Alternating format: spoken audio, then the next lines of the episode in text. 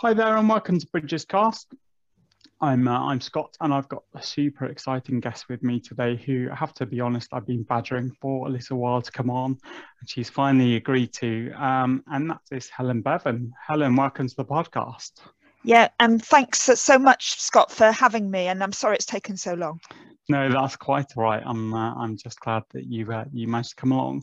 So, Helen, for people that don't know who you are, and and quite frankly, I I can't think that's many people. Can you just um, introduce yourself and uh, a bit about yourself, if that's right? Yeah, I'm Scott. Absolutely. So so yeah. Hello, my name's Helen Bevan. And uh, I work for the NHS. I work for the NHS nationally for NHS England, and I'm a change leader.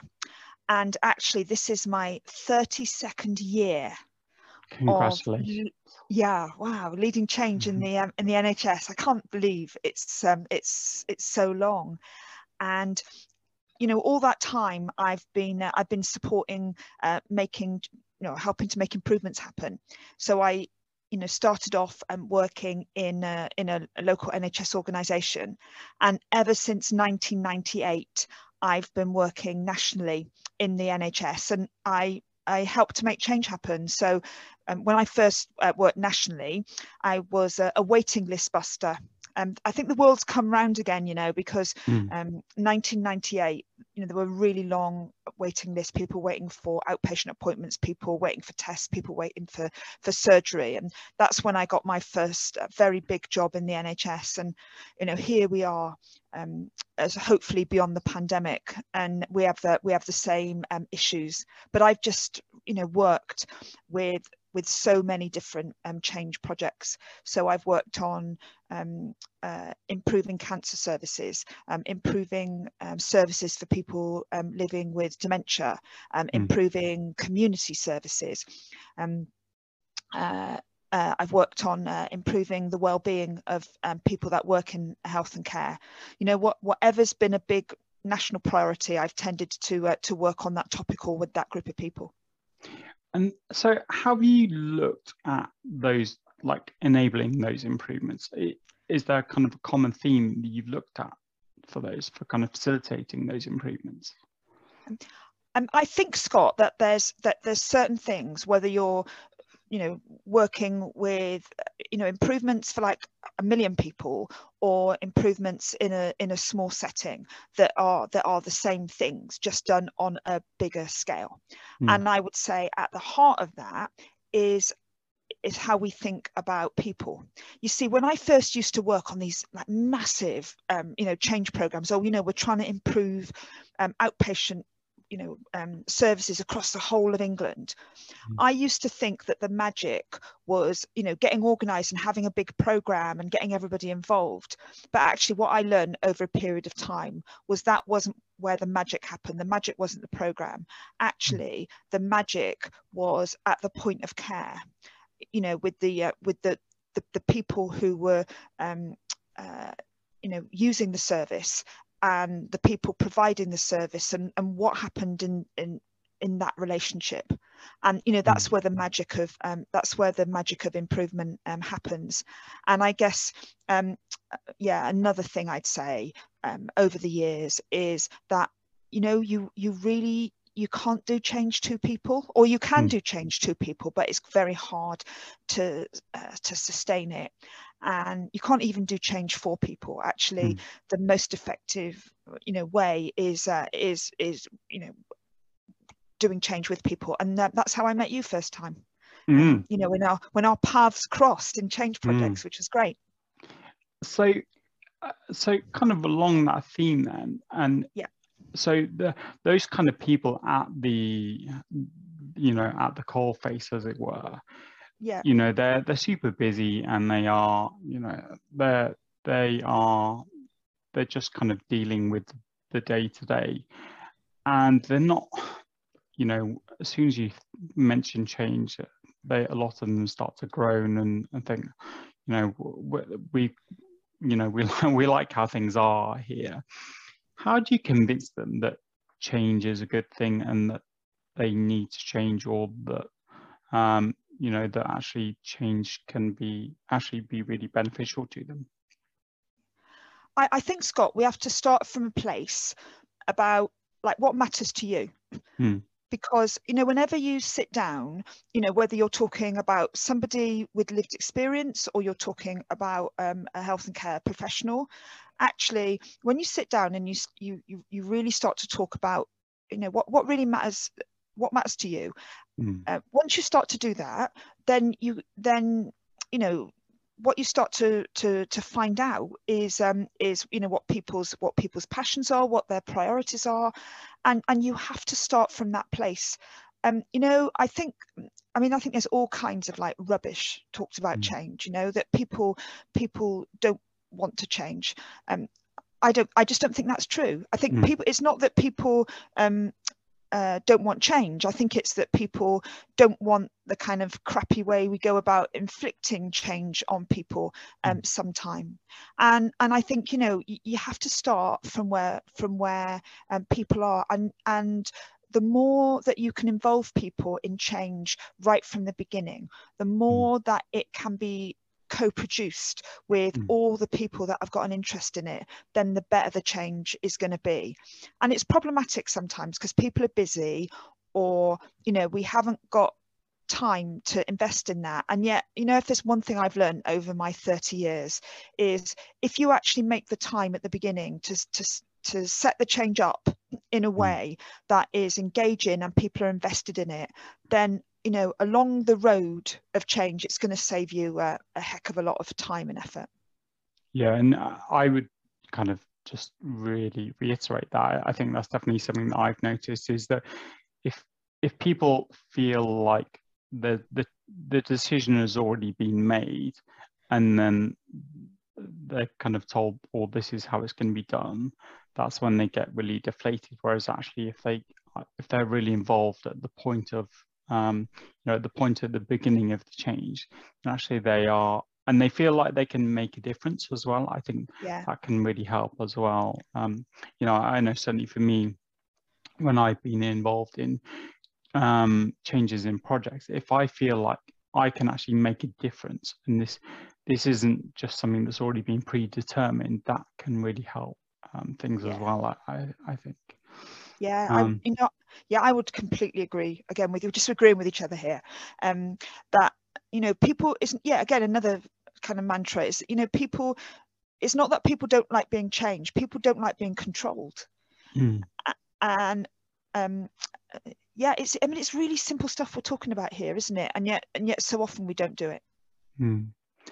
So looking then, Helen, in that kind of in in those 32 years, and how the the kind of science of healthcare change has operated, how's that landscape been over that time? You know, has it has how we uh, how we do healthcare change has that changed itself a lot in that time?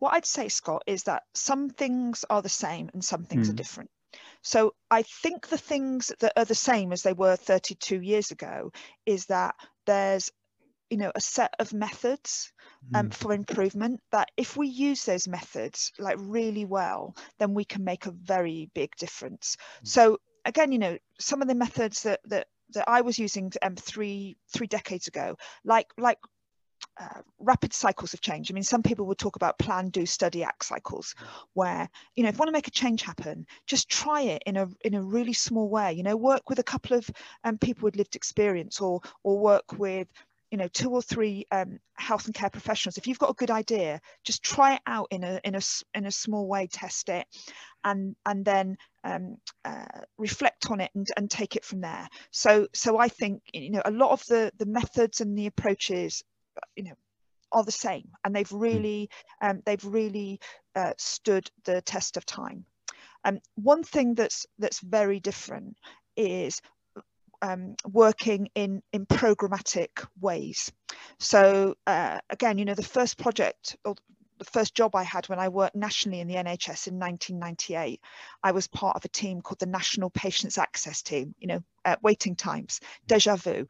Um, and that was the first time there'd been uh, you know, an, a, a, national program team around uh, around um, a, priority area, and so so you know, I think we um, we got we got bolder, we got more sophisticated um, in our um, in our approaches to change.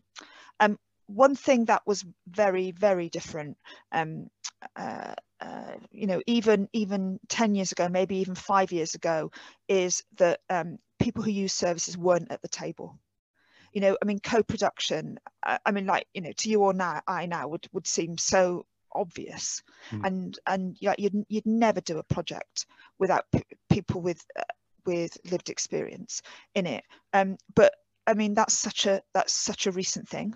Mm. Um, and a, and a, uh, you know, and a, um, and a positive thing. Um, and probably the final thing I'd say is, um, you know, I think that the kind of you know, the, the, the changes that we use, we kind of go through life cycles, like there's a certain methodology for a period in time that is very fashionable and then it kind of goes out of fashion and a and um, and a new one uh, comes in so i'd say that um, you know all the way through the kind of the, the noughties onwards we were working in very programmatic ways you know if you'd have looked like in the year 2000 um, there was hardly anybody working in the NHS in change who was employed as a project or a program manager. We just didn't think in that way. And yet now um, there's there's thousands of people that work as as uh, as project and program managers and you know I think it's a good thing you know mm. we, we do need to work in highly systematic and disciplined ways and um, what what I'm seeing increasingly are are um, ideas that are coming, say, from social movement thinking.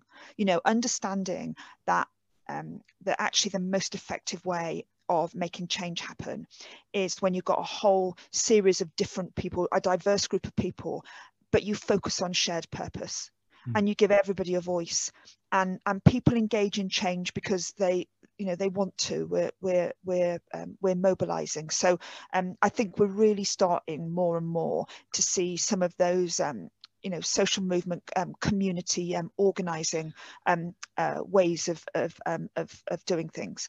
Oh actually i've just thought of one more. Can i can i add mm, one more? yeah please do. and that and that's about how we think about power.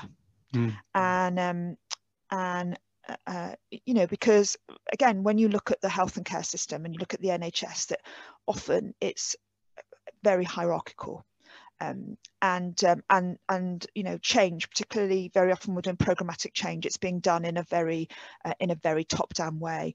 And and I think in very positive ways that that's shifting now. You know we're focusing much more on you know uh, kind of jargon power with instead of power over you know more and more um, uh, working with communities, actually understanding that, um, again, in terms of transforming health and care, um, it isn't about you know, um, or isn't just about expert services. It's about, um, you know, people coming together as community and um, and, and working with all the um, assets of um, of the um, of the system and the community um, um, in change and understanding and embracing the informal system as much as the, the formal system. I think that's a very um, definite direction we're seeing. So it, it, strikes me that those three things that you talk about there, so co-production, social movement thinking, and, and the shift in power, are all really closely related and, and very much intertwined. Do you think that's been a difficult shift for people who are, maybe a bit more traditional. And and it's um it's it's very much a needed shift but there are people for whom are still thinking in in the old way. And it's not to say that they don't want to think in the new way but but that they are you know they are a bit kind of paralyzed or, or frightened and and how would you kind of say to them or how would you help them to think in this newer way of thinking yeah. so the first thing i'd say scott is that um, you know, people uh, and like nearly everybody has got a really good intention. So like nobody thinks, oh, I don't, I, I don't want to change or mm. I don't want you to do that. I think, you know, people have had success by operating in certain ways and and they really really want good things to happen. So they carry on doing doing things the way that they've always done them. So um, you know even though uh, you know some people might um, experience that as as blocking or unhelpful or or not supportive or um, you know um, uh, not shifting the world. Actually uh, you know however people are going about change that it, you know it's being it's being done with a um, it's being done with a good intention. Hmm. um, so um, you know I think yeah we have to we have to start from um, from that place really. And um and I think that you know some of the most powerful things we can do is um, uh, and you know that, that we can learn is is just by um, hanging out um, with people um, uh, um, at the point of care, people with you know lived experience, um, uh, you know um, uh, thinking through and trying to stand mm. in in other in other people's shoes, and and you know I mean I can I mean it's blimey it's only it's only like about 12 or 13 years that I was involved in my first co-production projects and uh, and they absolutely changed um, how I uh, you know how I thought because um, you know having the opportunity to stand in the in in other people's shoes and understand and understanding the things that really mattered to them mm. and um, and then thinking about you know how we have to go about change starting from uh, you know people's lives it just mm. it it, it just changes your perspective and i think you know so much of it is about um, is about you know making the the time and the space um, for you know people with different views and perspectives to come together. And and like when i look at me now and my job that's that's what i do more than anything else you know is um is create, create time and space. space for people um you know to come together and um and find find their shared purpose and uh, and create create solutions uh, together. Um yeah, and uh, and um, you know, it's a it's a wonderful thing to be able to do.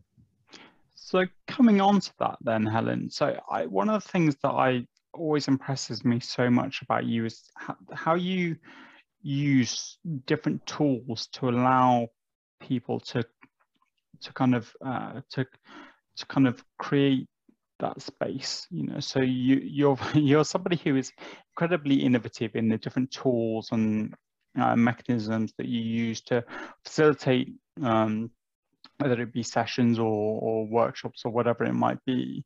Kind of how do you keep on top of those but also um, kind of bring those tools and, and, techniques to people and present them in a way that that doesn't seem intimidating to the to those people? Because you know that that they they are quite innovative and, and groundbreaking, but you you managed to present them in a way that that seems very normal.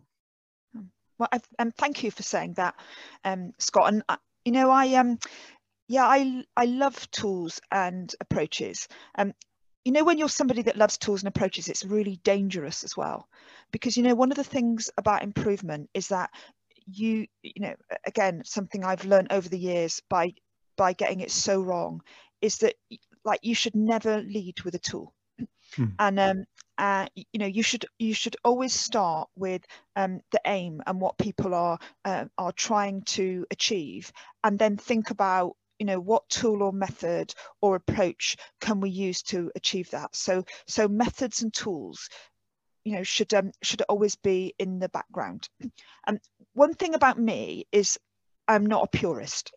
And um, and I like um, a lot of different um, tools and approaches uh, from a lot of different uh, sectors. Hmm. So I'm um, you know I'm quite um, uh, happy with you know statistical um, process control, you know, um, mm. very uh, like you know reductionist, data-driven um, approaches, and um, and I love you know narrative, community organising, um, and you know too often what we do is that we we put people into little boxes. So you know I see this in the NHS. Like I'll, I'll work with you know people in a particular organization. And what you'll see is there's a group of people in that organization who are the quality improvement team who who work all the time you know with um, with quality improvement or continuous improvement um, uh, methods uh, you know very often around um, improving um, clinical pathways. And then there'll be another group of people in that organization who work in od organizational development. And you know, they'll be working on, uh, you know, uh, um, increasing, you know, equality and diversity in the organisation or changing the culture. And these two groups of people are in the same organisation. They've got the same employer, and yet they never talk to each other. Don't even know each other. Mm. And I think, you know, so so much of what we need to be doing is is you know looking at, at different tools, um, perspectives and experiences and and learning from each other and and you know bringing them bringing them uh, uh, together. So um so yeah i'm just inherently curious you know always have been. I mean you know my mum said that when i was a small child i just um you know drove her crazy because all i did was just ask questions the whole time like never gave her any peace. And um, and and i'm still like it now and you know i think when you do the kind of job i do you kind of have a choice you can be like an expert or you can be an explorer and an expert is somebody who who knows you know a lot of stuff around different approaches and tools and so mm. people will come to you as an expert and you'll kind of you'll give them that your wisdom okay. the problem with being an expert particularly in improvement is that it shuts your mind down because you've got mm. you know you know you, you, know you're not constantly looking for new things because you're the expert you know all the you mm. know you know know loads of stuff and people come to you for the methods mm. whereas if you see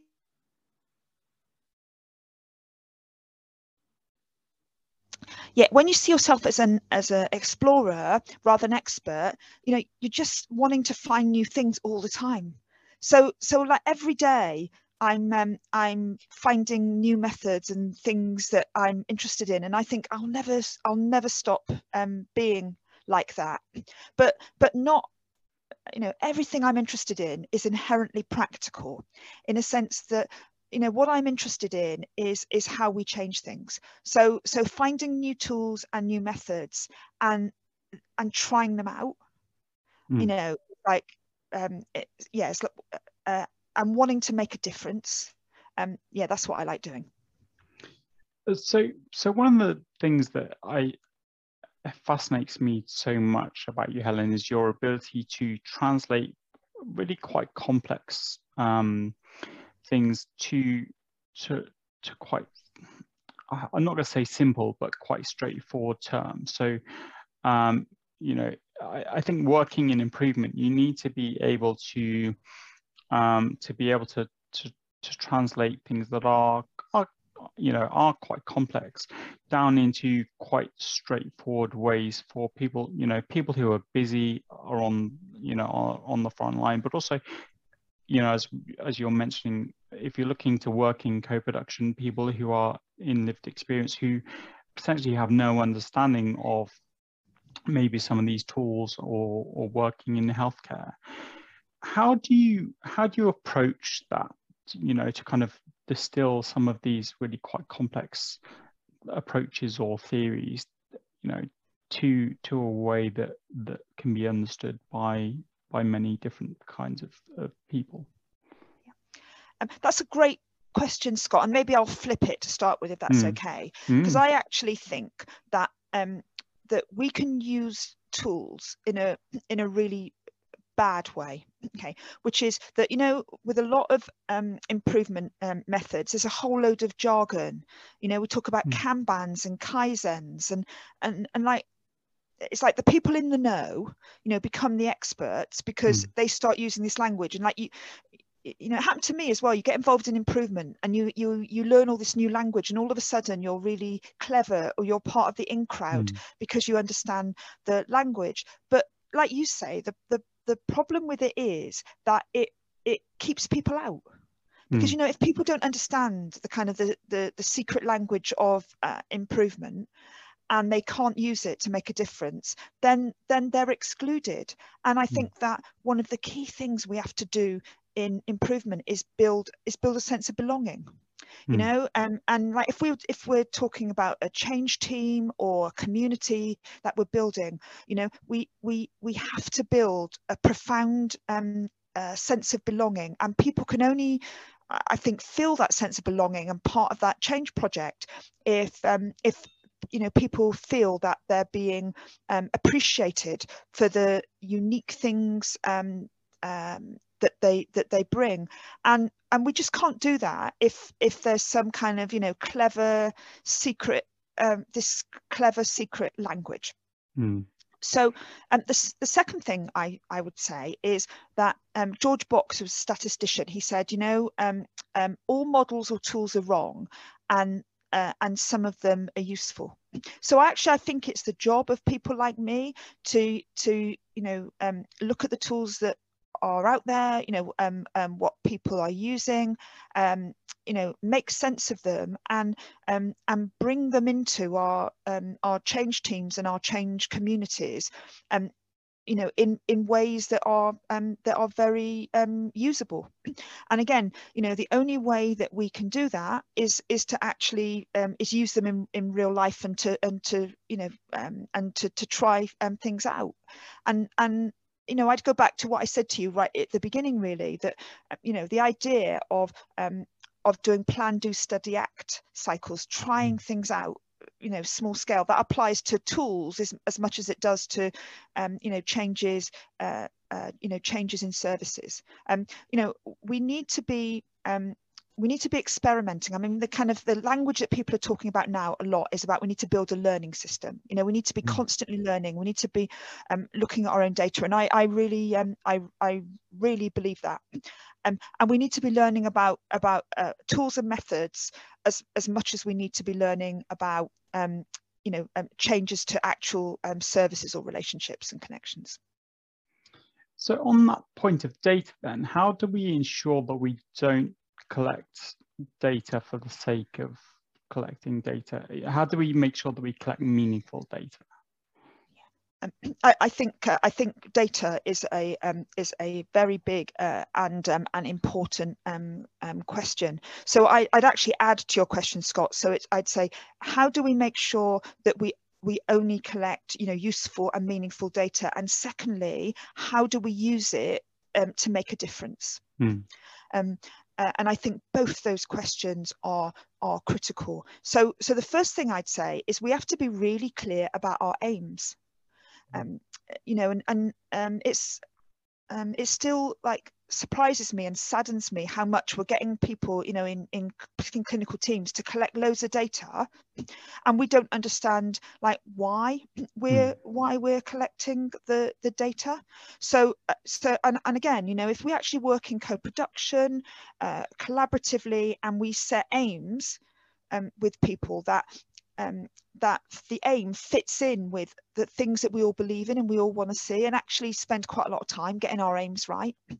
then then the data will flow from that and I really see a difference sometimes between teams that are collecting data because they're doing an improvement project and they're excited about it and they want to collect the data versus teams where they've they've got to collect the data because somebody's asking them to collect the data and that's when it becomes a chore so so if we've you know if we're working in a way where we've got a whole load of people um, engaged with a sense of shared purpose and a clear aim then then um, collecting data becomes a joy mm-hmm.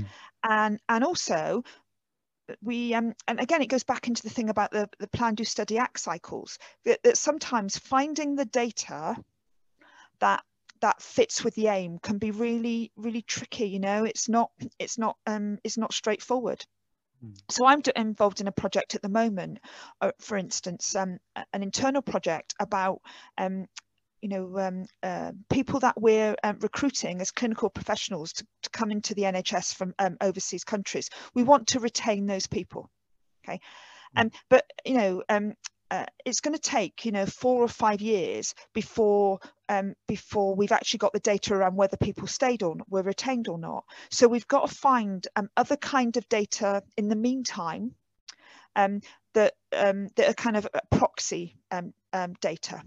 Um, so so you know like like we know for instance that if we um, if we you know welcome um, people, um, if if we create a sense of belonging, um, uh, you know when we uh, when we when we recruit um, new colleagues from from overseas, if we if we provide a wider uh, group of support services like housing, if we um, support people to build their own networks, they're, um, they're, they're, uh, they are more likely to stay working in the NHS. Okay, mm. so so we can measure whether those things are happening in the short term to give us an indicator for the for the longer term. But you know, we just have to with data, we just have to keep trying. That's an experiment, um, uh, you know, as as well. And then the worst thing I think that we can do is get people collecting a load of data and we just like shove it into a into a, um, a hole somewhere and and nothing happens as a result you know? And if we're collecting data we we have to be you know um, supporting people to to use that data to show it's making a difference. So like you know we can get a whole load of people with lived experience you know people that use services to come and get involved in a in a project. But unless uh, you know we're also um, showing the difference that that's making and we're um, engaging everybody what's that data telling us? Okay mm. have we got an improvement or not? What do we need to do differently so so you know so much of this is about is about not just you know collecting the um the the the, the right data that's connected with an aim but also um uh, you know using that data in ways that create improvement and again when we talk, you know, lots of people are talking about learning systems at the moment, and that's one of the key things that they're talking about. Yeah, I, I would really reiterate that. I, I think we see a lot of the time in our work. If the data is presented well, then it can actually work so much better for the people that are collecting it as well. Yeah. Um, you know, and and I really just re-emphasize your point that if if, if the data is is presented in a in a useful and meaningful way, then people are actually really enthused to collect that data and also hand over that data as well, um, yeah. which I, I think is also is a is a really important point. Um, so Helen, looking ahead then to the next 30 years in, in healthcare, and, and I don't know whether you'll still, still be involved in, in healthcare in the next 30 years or not, but um, you know, what, how do you kind of see healthcare in the next 30 years and, and how do we ensure that we kind of, that we take the most advantage of improvement uh, over the next, those next 30 years? So um, I will be quite old in 30 years, but um, I'll, I'll tell you some uh, some things that that I think. Um, I think that um, uh, you know the nature of care and like you know where does healthcare um, end and and social care uh, begin? I think you know increasingly um, we're we're moving to community um, settings and and um, and place-based settings.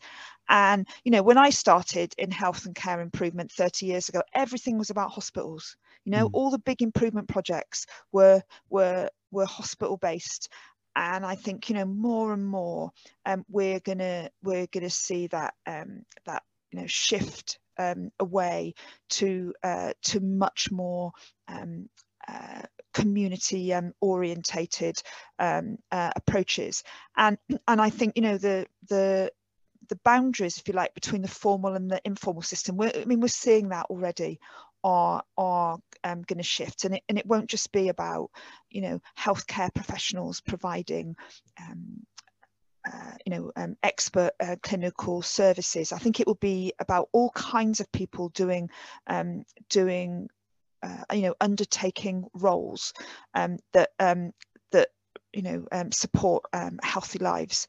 Um, I think that as care is becoming you know more and more um, place based, then we're gonna we're gonna see lights that are, that are shone uh, more and more on health inequalities, and you know I mean so many uh, difficult things happened um, during the pandemic. But you know, one of the things I think that's been really good is that people now, certainly in the in the system where I am, are talking about health inequalities in ways that that you know we um, we we never did um, uh, before and a, you know an understanding of, of mm-hmm. that and and if it's about you know local context um, uh, that's going to be happening um, another thing I think uh, this is like a really horrible um, jargony term, and I apologize for this, but you know, if you look at like Netflix or Amazon, you know, they talk about um, they talk about mass customization.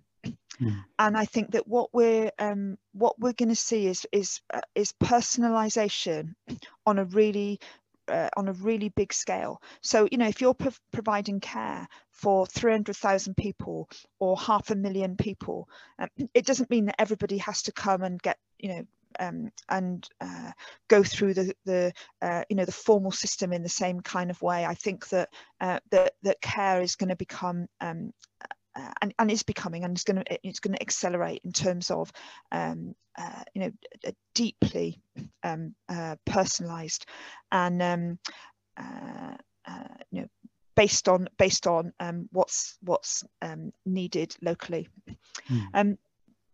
so uh, I mean it you know it, it it it has to change because I think if we carry on with the current system um, uh, uh, and you know people get older and the demand gets greater, the current system is going to be unsustainable. Um, and I think so many people are ambitious for the for uh, for the system. So I've been doing some work with Health Education England, which is about taking a 15 year forward view of like what's the workforce needs of health and care um, mm. going to be. And you know, one of the best things about that is um, is people are so ambitious for for health and care and so ambitious for the for the um, health of the population uh, that you know I've been really um, uh, uplifted um, hmm. by um, by uh, by some of that and and in terms of you know um, like you say you know making the most of of, um, of the positive um, changes I think it's about um, just getting getting people really involved. And you know getting to a stage where improvement isn't something that's just done by a few experts. Like you know everybody's um, everybody's an improver.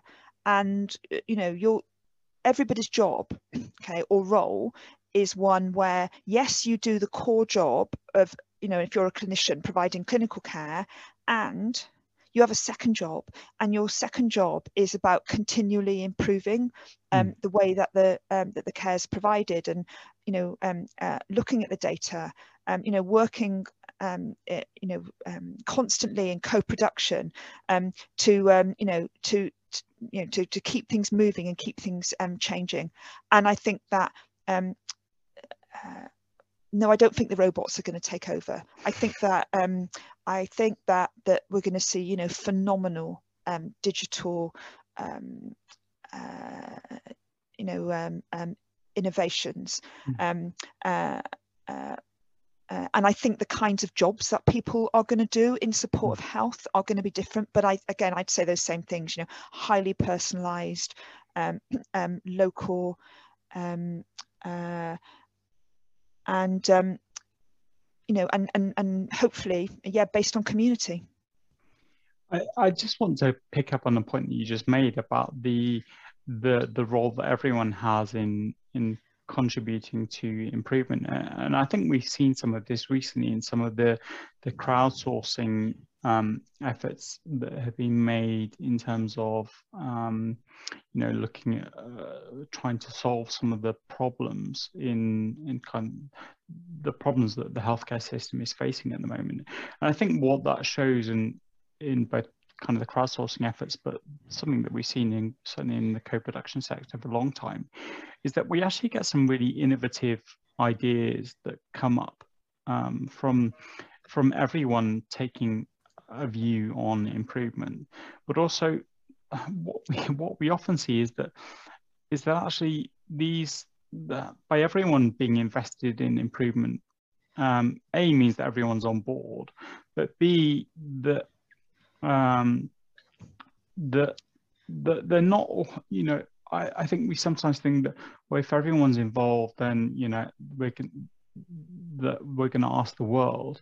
But actually what some of these amazing ideas that have come up are, are often fairly straightforward, but are really kind of out of the box thinking ideas. Um, and I don't know if you agree with that, but um, Yeah, Yeah. that's Yeah, kind I- of what I've been observing. yeah no i can i, I observe absolutely the same thing um scott and you know i th- again um i think where it's the right um, methodology crowdsourcing can be fantastic Mm. and you know when we talk about crowdsourcing we mean let's let's create a platform where we've got you know a particular issue or problem and let's invite um you know anybody that's got a good Mm. idea to to to give us um, their ideas and um, and you know we can where we do it well we can get some really um, phenomenal um, ideas and um, and again one of the things that you and I are both involved in um, at the moment is around crowdsol is around cr- uh, crowdsourcing i.e. you know opening up um, you know opportunities for anybody to uh, to contribute in terms of ideas on how we can uh, improve you know planned elective services Mm. beyond the pandemic and you know what I'd say about this is sometimes you know when you're doing when you're doing crowdsourcing like you're saying please give us your ideas. Sometimes people think that if you kind of create a platform where people can put their ideas across then um, then uh, you'll just get ideas. And and the reality is that you don't. And, and i think this brings us back to like where you and i started this conversation scott because it's like you know co-production co co you know, it's a relationship. Mm. and and even with something like crowdsourcing um it it has to be um it has to be highly relational. Because when somebody you know um, volunteers and puts their idea on a crowdsourcing platform okay you know um, makes the effort to to get their ideas across they're doing so on the basis that somebody is going to you know take account of their idea Mm. and if you put your idea on a crowdsourcing platform and nothing happens you know you don't get any reply nobody thanks you uh, you don't know what happens to your idea you'll never do it again Mm.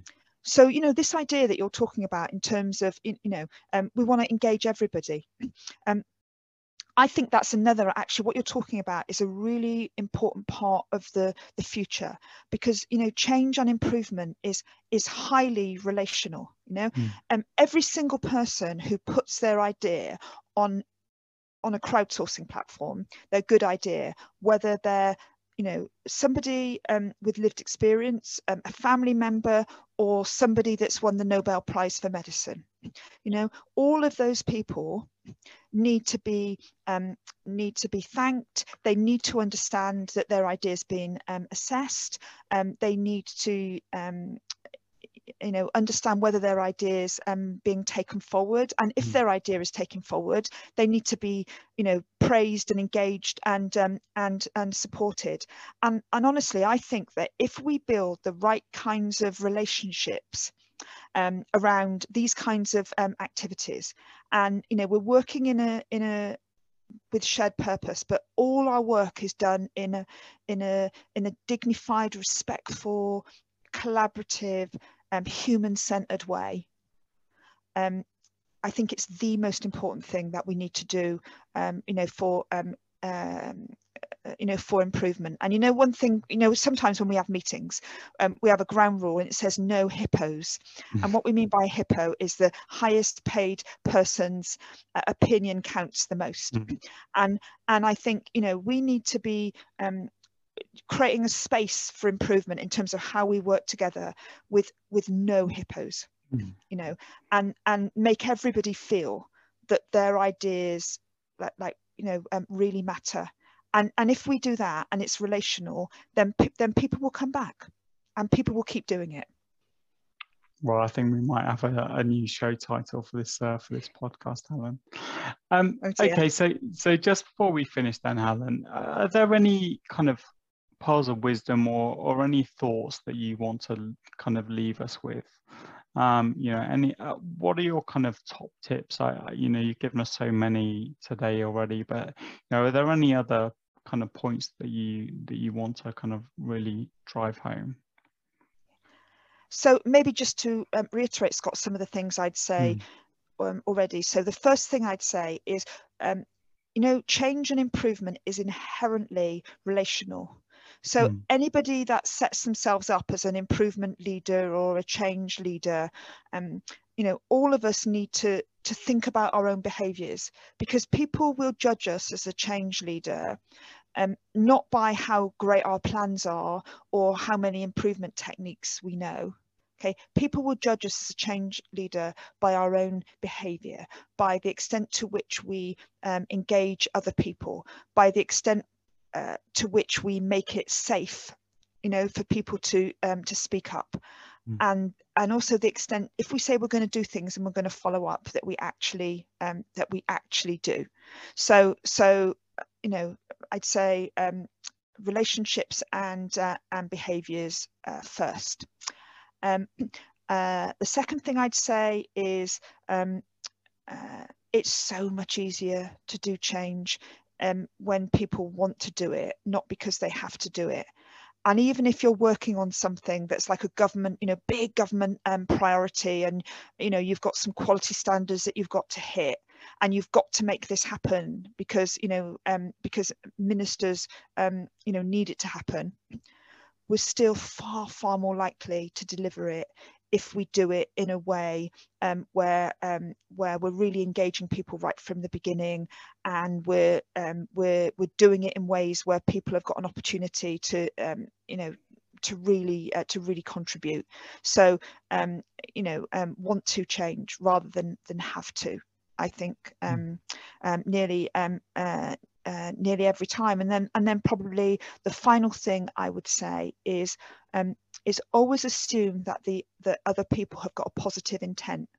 So even when people are resisting change and are being the biggest pain going because you're, you're trying to make something really great and positive happening and you've got a group of people that are like really um, against it um, you know we need to find out why and because you know even people that are resisting change will be doing so with a good intention from their perspective and actually finding out what that is um, uh, you know um, will actually end up doing the change you know doing the change um, um far better because we take we um we you know we um, we take that on board.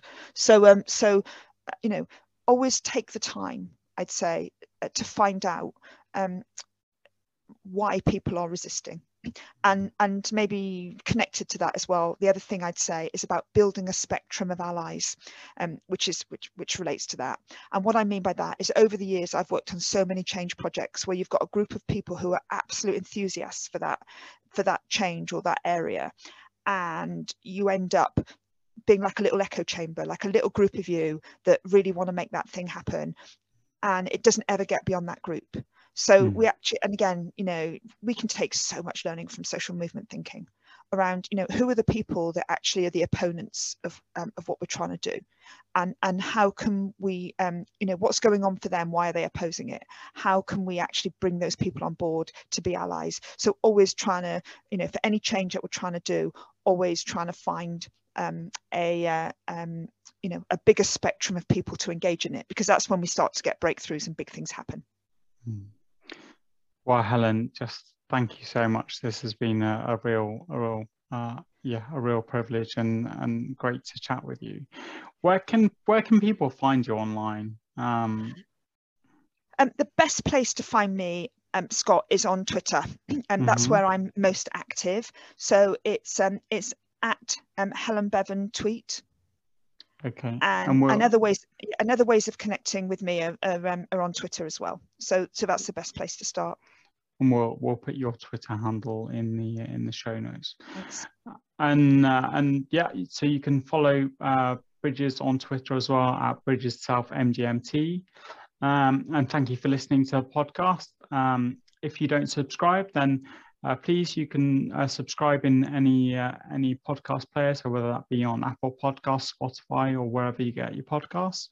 so yeah, thank you so much for listening, and uh, and we'll catch up with you again soon.